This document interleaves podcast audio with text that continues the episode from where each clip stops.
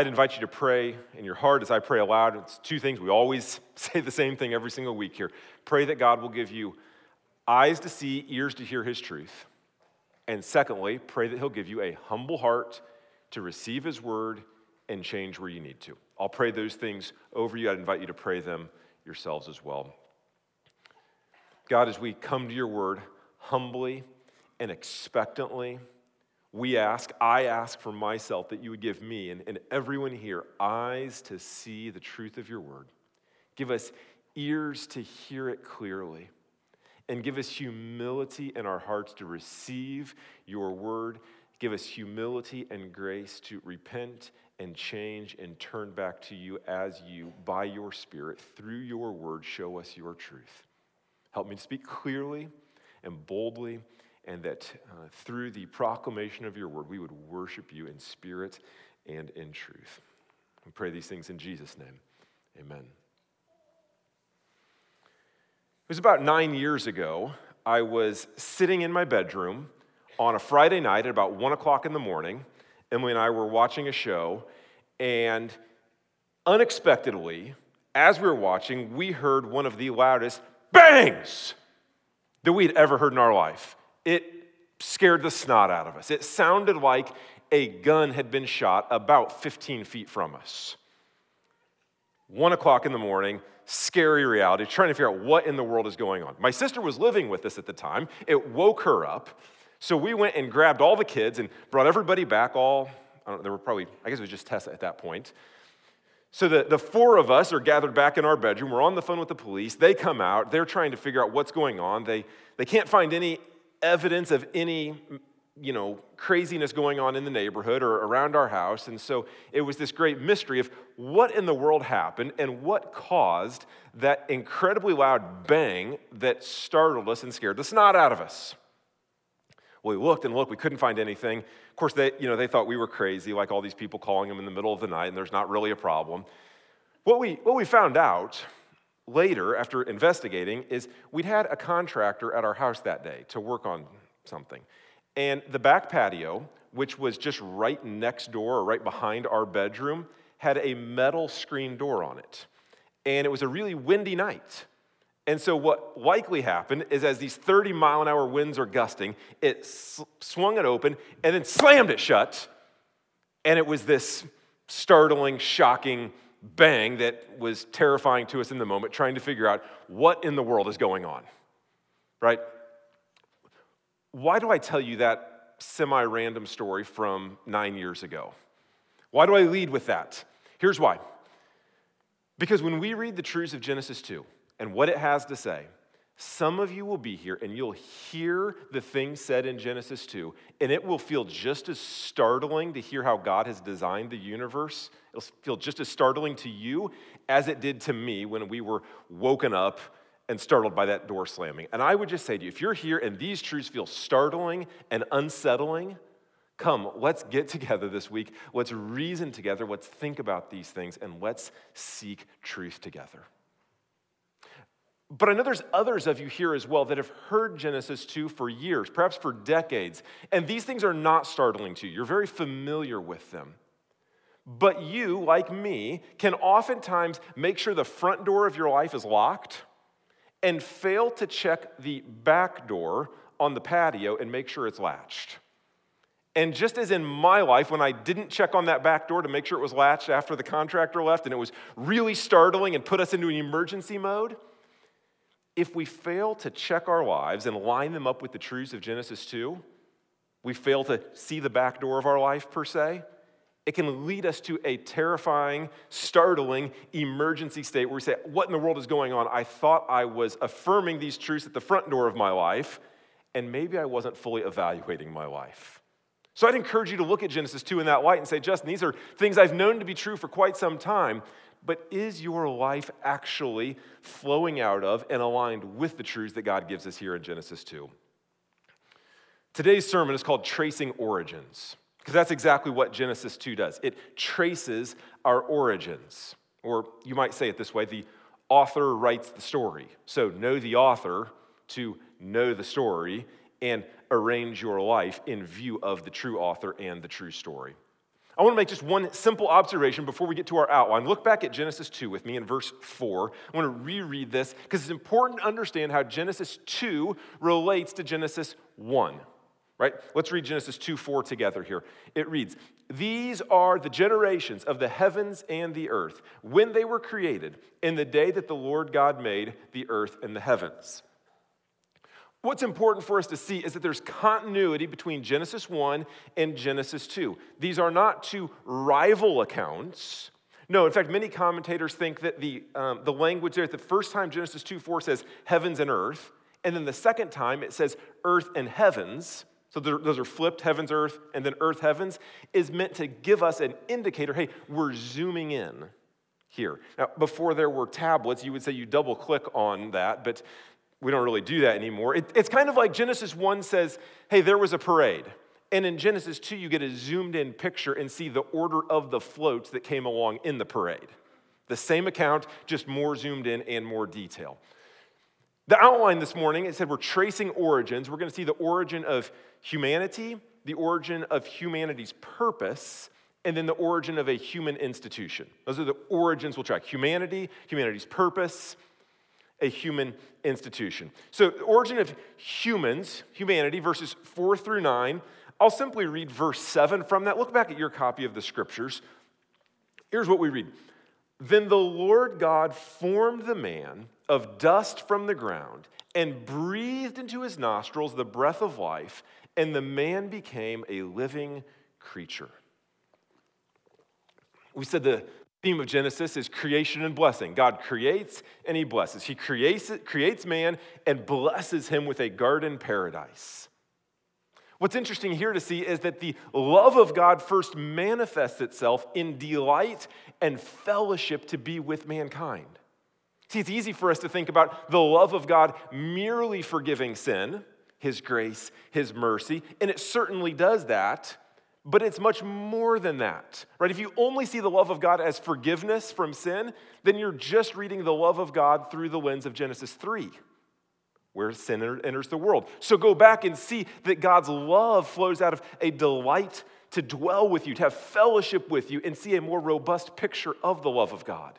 This shows us here that what we saw last week, mankind is the crown of creation, and yet Genesis 2 7, he's also dust. You are the special creation of God, but you are not God.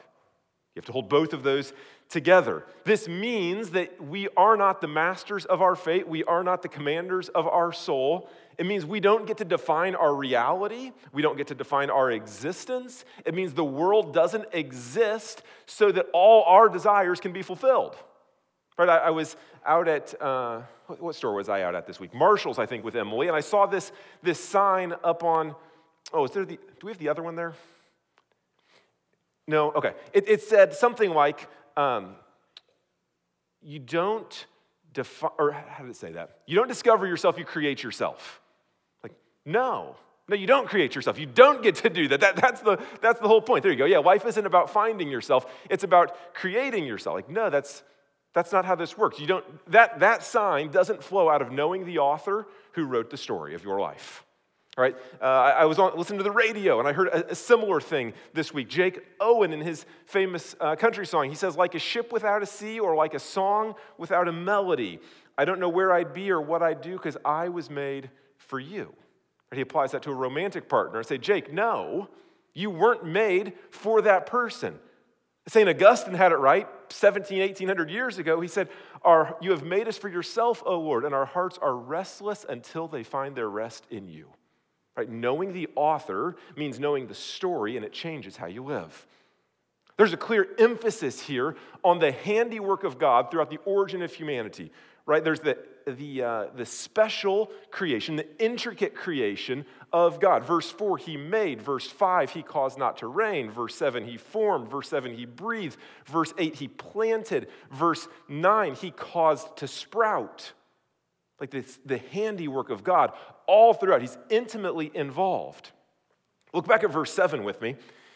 It says, Then the Lord God. That would be a great little phrase for you to underline, circle, highlight if, if you do that in your Bible. Here's why Lord God, Yahweh Elohim. two words for God. The one that we introduced in Genesis 1, in the beginning, God created the heavens and the earth, that's Elohim. I told you that meant the strong God, the powerful God that created it all. That's Elohim. Yahweh is the name for the covenant making God. Some might call it a relational God, and that's true, but relational is, is too small of a word. God makes covenants and he never breaks them. And once he enters into them, he will be faithful to the covenant. And so, what, what we're seeing here in this picture of Yahweh Elohim is Elohim, super strong, super powerful, mighty to create it all, and Yahweh, the covenant making God who cares about the details of your life. You put those two together, and that's powerful. Some want to say he's only strong and mighty and distant.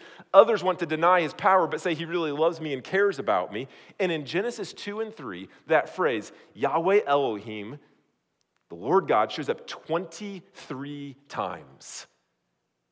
Whoa, clearly Moses wants to see something here, right? That there's the God who made the universe and everything in it and we've talked about that the last few weeks. And yet, he's not just Elohim, he's Yahweh Elohim. He's personal, not just powerful. He's not distant. God forms us out of the dust of the ground and then breathes into our nostrils the breath of life, and we became a living creature. It's intensely personal language here, isn't it? You get the idea of a, a tender care of a gardener with the gentle touch of a nurturing parent. Friends, don't lose sight of this here in this first point that God is immensely powerful and personal at the exact same time. And I wonder if in your life you have begun to lose sight of one of those realities that He is powerful to deliver you from sin. Perhaps a pattern of sin that you've become discouraged over and you think there's no hope. This is just who I am. Elohim is powerful to deliver you from that sin. Maybe it's losing sight of his power to save a sibling or a wayward child. Maybe you've come to question Elohim's power to satisfy you in himself. Right? We pray that our circumstances would change frequently. That's not bad to pray for that not telling you not to do that. But sometimes our circumstances don't change so that we can then discover that God is powerful enough to satisfy us in Himself. And I wonder if you've lost sight of Elohim being powerful enough to satisfy you in Himself, even if the circumstances don't get better. But it's not just Elohim we lose sight of, we lose sight of Him being Yahweh, the covenant making God, who's intimately involved in our lives. I, I, personally think of it this way. I like things that, that rhyme and it helps me think of it. He's not lost sight of me in, the, in my pain, in the mundane, or the profane. In the pain, he's not lost sight of me. He knows where I'm at. He sees me, he cares, and he's with me. In the mundane, seems boring, monotonous. God, have you lost sight? Are you actually with me here? And in the profane, where I think that I can get away with something in the dark corner of my life that nobody else knows about, he's not lost sight there either. He's Yahweh Elohim, immensely powerful and completely personal. He cares about you and he sees you. And don't lose sight of either of those. But I wonder too, you might be here and you might hear that. And you think, man, the difficulty for me, Justin, is not per se in taking this Yahweh Elohim idea. I just think this account is incorrect. I'm not ready to take God at his word. Didn't Darwin disprove all of this stuff? About mankind being the special creation of God. Hasn't modern science and evolutionary theory disproved this? Maybe you've heard somebody say something like, well, humans and chimpanzees have a 98, 99% genetic similarity. We're very closely related in a genetic sense there, and, and that's, that's good scientific evidence that this account is not correct. If you've heard that, I would just point out as a kind of a, a, reminder that sometimes you hear data out of context and it doesn't actually prove the point. Because if you want to go down those lines, you as a human being share an 80% genetic similarity to a field mouse. And you share a 35% genetic similarity to a daffodil. So you can kind of pull data out of context and make it say whatever you want it to, but see the whole picture that the way you see things in the mainstream is not necessarily as simple as what the narrative is supposed to look like. Right? It was Sir Fred Hoyle, the fr- famous astronomer and mathematician from Cambridge, not a believer, who looked at the evidence for life and the design of the universe and said the following. Take a look at the screen here. He said, a common sense interpretation of the facts suggests that a super intellect has monkeyed with physics as well as with chemistry and biology, and that there are no blind forces worth speaking about in nature. The numbers one calculates from the facts seem to me so overwhelming as to put this conclusion almost beyond question. This guy's not a Christian. He doesn't believe in a creator God, but he knows that blind forces don't create intricately designed life. You don't have a tornado go through a town and get order. You have a tornado go through and get chaos. But our God is the God who brings order out of the chaos, speaks from nothing, and everything is created. And as the author of life, he then has the authority to define the purpose of your life. And that brings to the second point the origin of human purpose. We see this in verse, chapter 2, verses 10 through 17. As we begin to unpack this, it's important to see some key imagery here in Genesis 2, where the garden is seen as a forerunner to the temple. The Garden of Eden, or more appropriately, the Garden in Eden, is seen as a forerunner to the temple, where the presence of God and fellowship with God are realized. The temple must be kept pure, as Eden must be kept pure. If you think of some concentric circles, you've got the tree of life at the center, a bit like the Holy of Holies. And then you have Eden, uh, the garden being out from that. The garden is a bit like the temple. And then Eden, the, the land around, is like the rest of the land. And the picture we get here at the outset is those rivers Right? They're gloriously beautiful. Two of the rivers the original audience would have known about the Tigris, the Euphrates, the ones they didn't know about, and we're not certain which rivers they are, or even where they are exactly. They're, what's noted about them is that there's gold around them, there's fine jewels. It's a picture of immense beauty that we're supposed to see here, resembling the gold and the jewels and the beauty of the temple to come. So, the picture we start to get is that humanity starts in a wondrous temple where we worship, known as Eden, the garden there. And we go from there to a beautiful temporary temple, the tabernacle. And eventually, we'll be going to an eternally glorious cosmic temple that will be this remade earth as it was intended to be. Tell me that's not a beautiful sight to just start to picture out how it develops.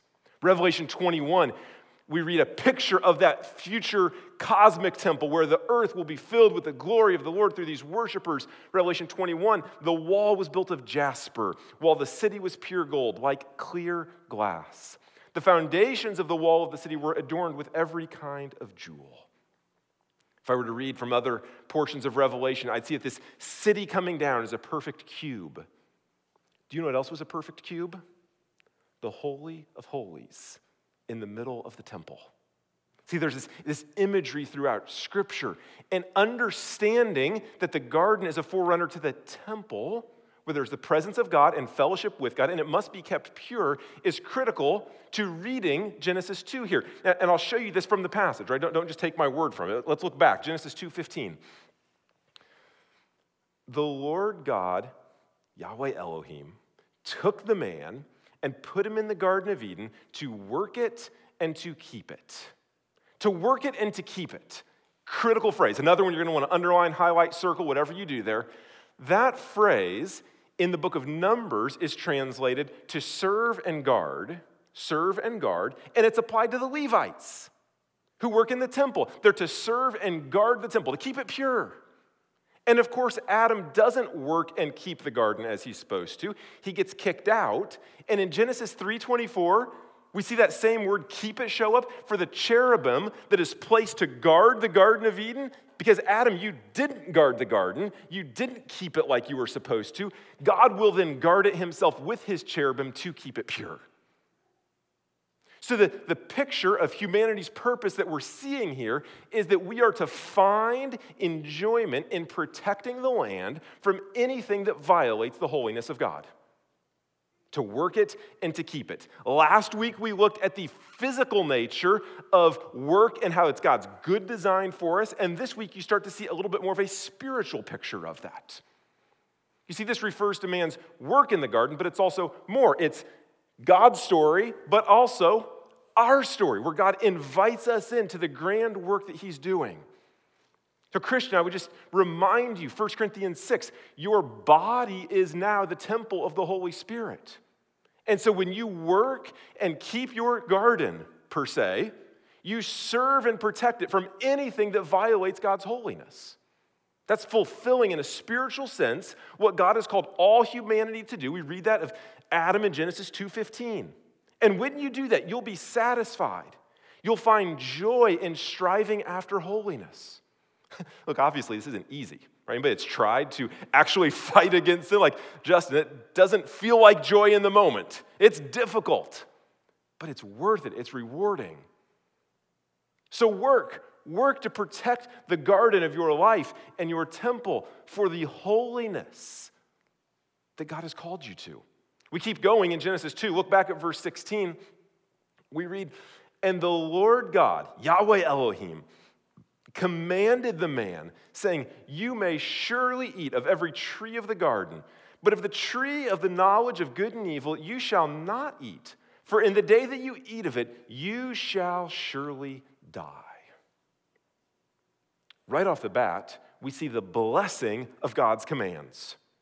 And don't we often chafe at commands? It's like a little kid sees cookies coming out of the oven and they want to reach in, grab the, the pan, pull it out, grab it, like, no, don't do that. And in the moment, it feels like, parent, why would you keep this good thing from me? There are a few things on earth more glorious than a hot chocolate chip cookie. Appreciate that. But there's the blessing of the command. Say, if you try and do this your way on your terms, it's not going to work out. We don't see commands as a blessing generally. But in God's world, the commands of God are always right and they always are a blessing. The, the literal translation that we could get from this passage is eating, you may eat, and dying, you will die. In other words, there's two paths being put forward.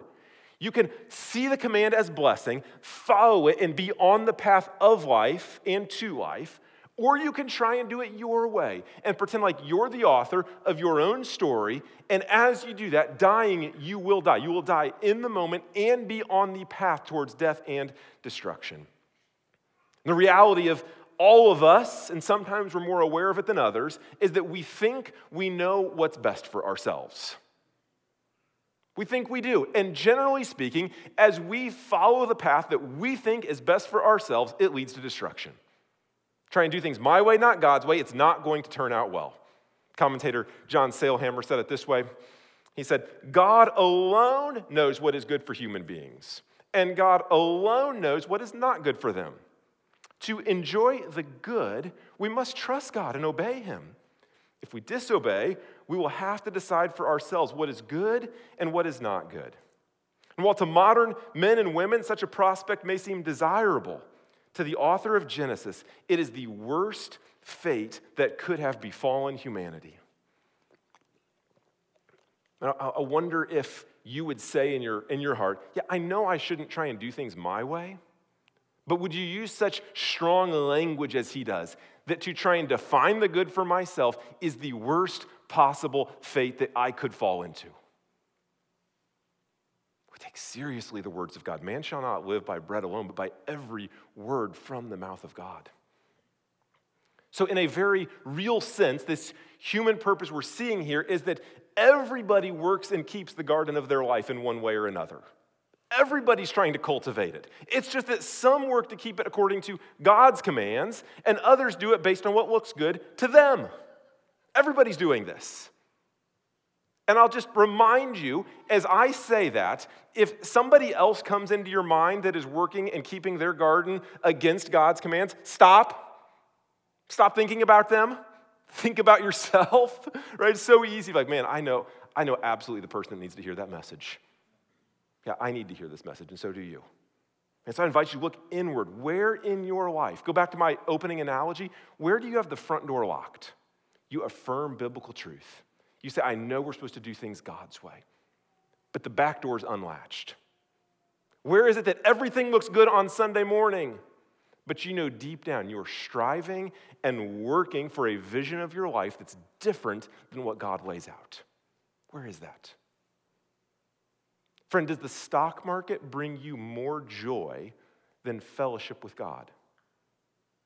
Or more despair of late than losing the ability to fellowship with God? Are you more satisfied in obedient kids than you are in fellowship with God?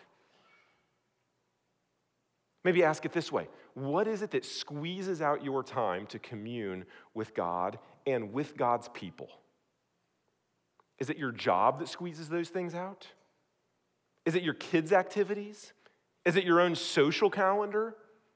Friends, there's a path to life and there's a path to death. Choose wisely.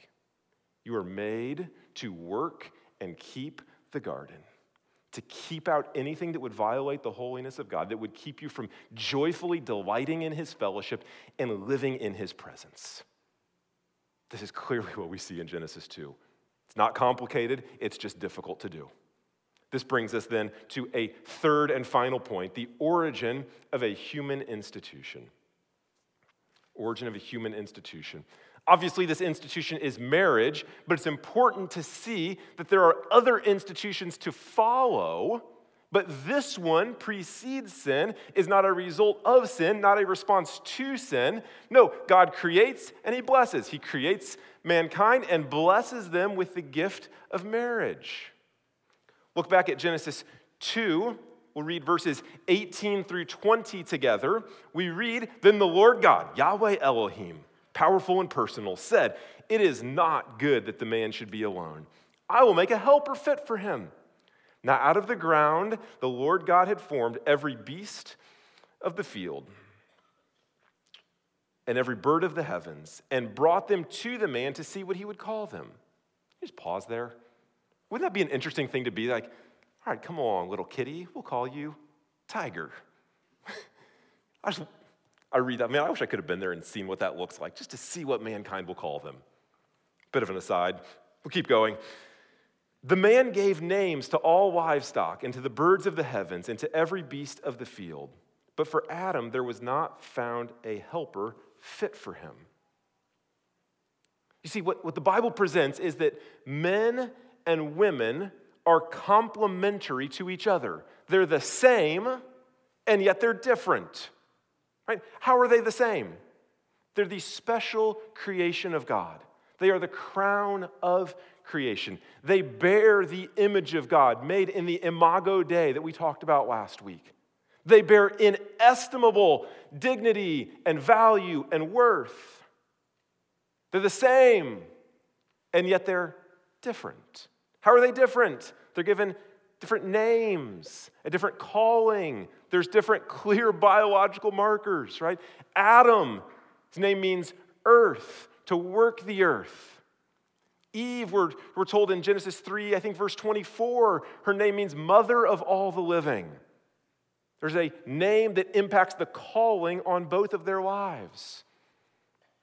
Adam is called to servant leadership of his wife. Eve is called to submissive following. And the reality is that both of these callings have been twisted and abused throughout history. But remind yourselves that the abuse of God's good design is grievous and it must not be tolerated. Let say that again. The abuse of God's good design in gender and sexuality is grievous and must not be tolerated. You might think of grotesque examples of sexual abuse being tolerated and covered up. But there's also a trickle down effect in other ways that are not as obvious and disgusting.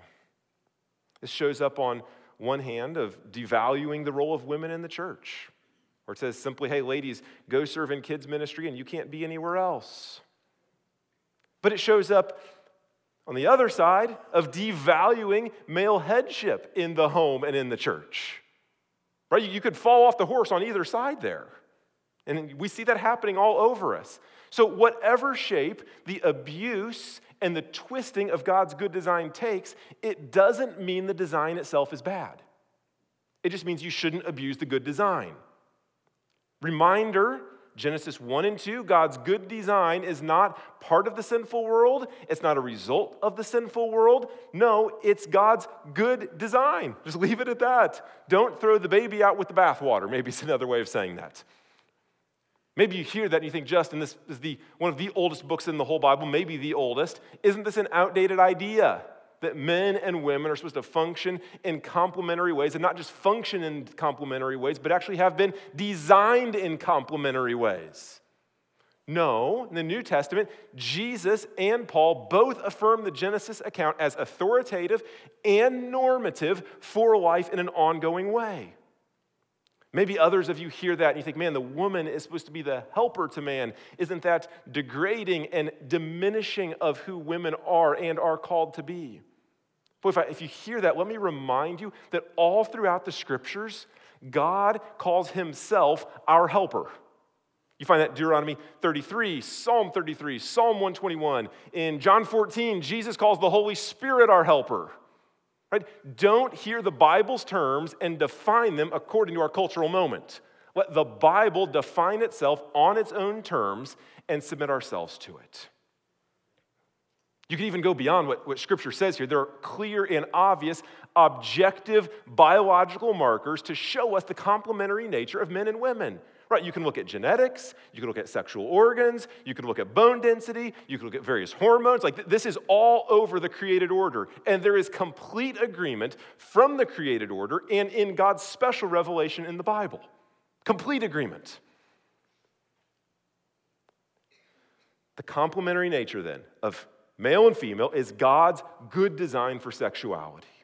I know there's a lot of questions coming up about gender and sexuality, their relationship. Can they be separated? Is one a social construct? I'd invite you to come back this Wednesday at 7 p.m.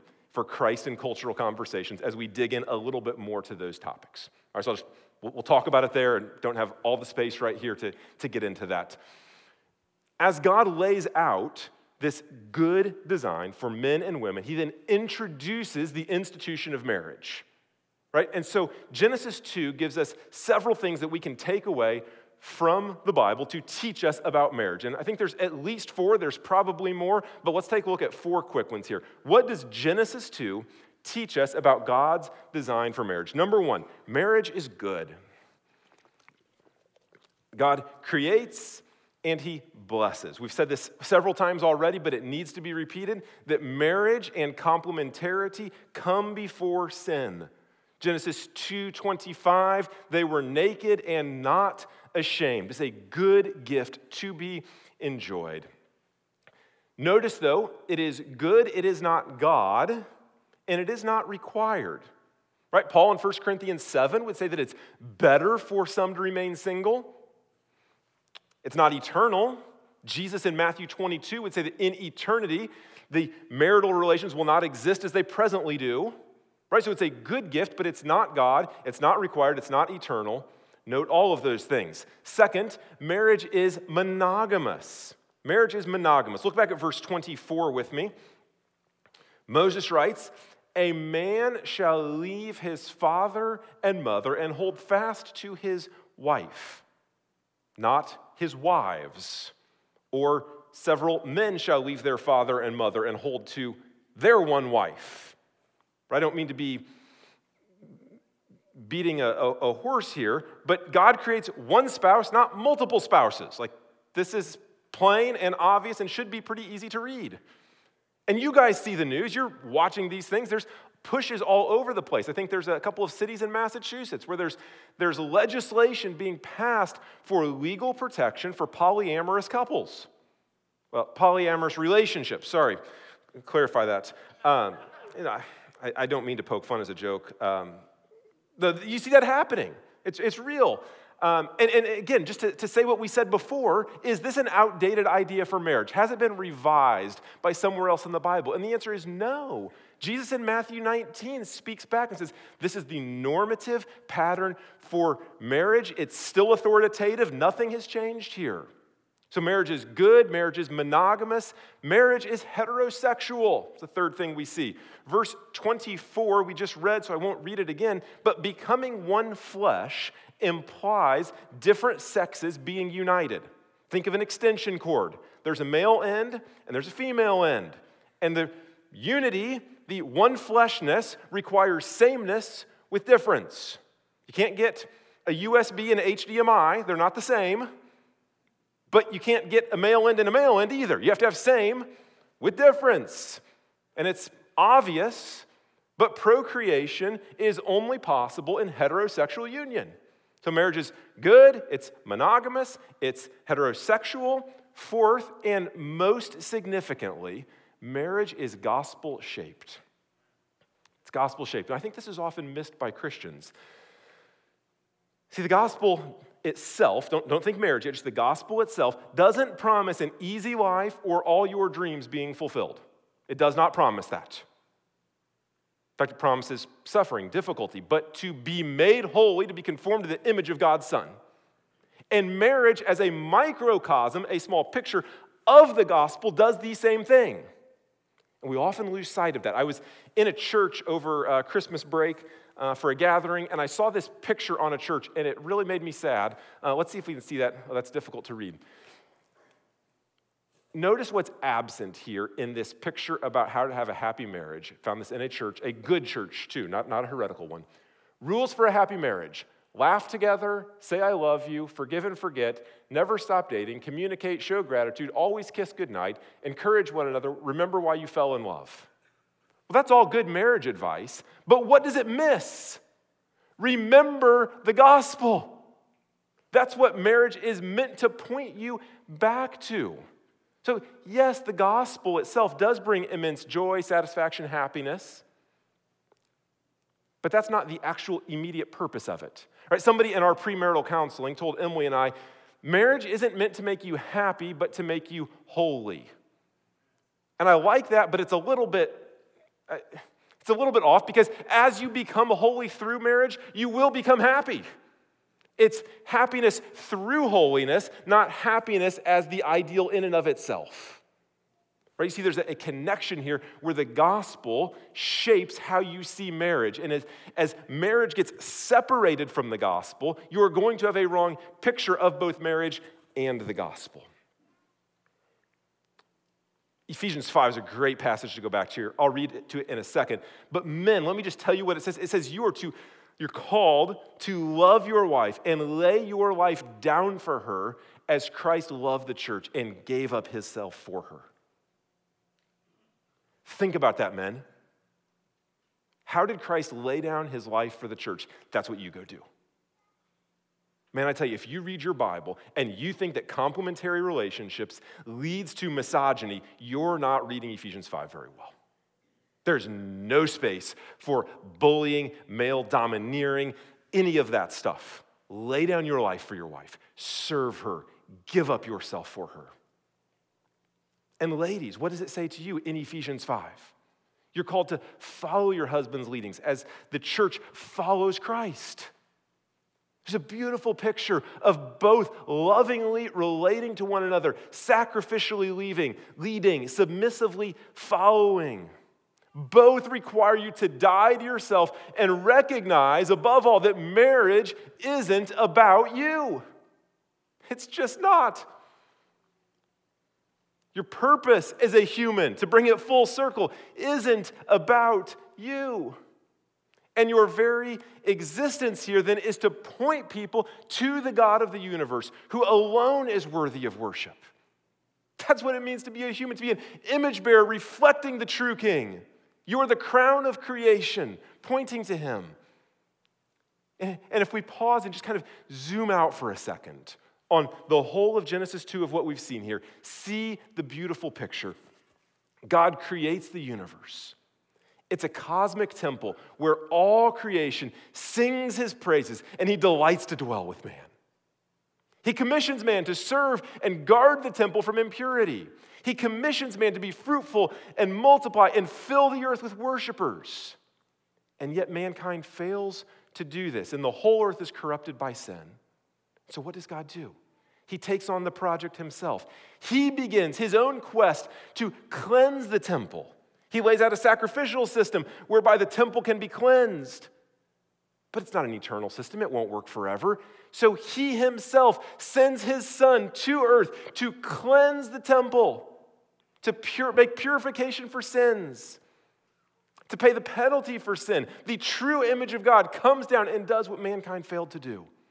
He then begins creating a new people, created in his image his true image, who will one day be fully in his image. And one day they'll live in a garden paradise more glorious than Eden, and they will delight to dwell with God forever. Wow, tell me that's not beautiful. Breathtakingly beautiful to see, yes, God's story and Him wondrously inviting in and allowing us to participate in His story. The beginning starts with the end in view. Maybe we've read Genesis 2 in a small way and we've missed the larger picture, the larger beauty of what's being communicated. So we'll go to communion here in just a minute. But before we do that, let me just, let me just remind you of a couple of things. First off, communion is for Christians who've been baptized, they follow Jesus. That's you, feel free to take communion, partake of it. If not, it's not for you, don't do that. But as you go to communion, we'll give you a few minutes of quiet, and then you can take communion yourself. But, but think back on this God, this creator God, who's both powerful and personal. He's Yahweh Elohim. Have you lost sight of one of those?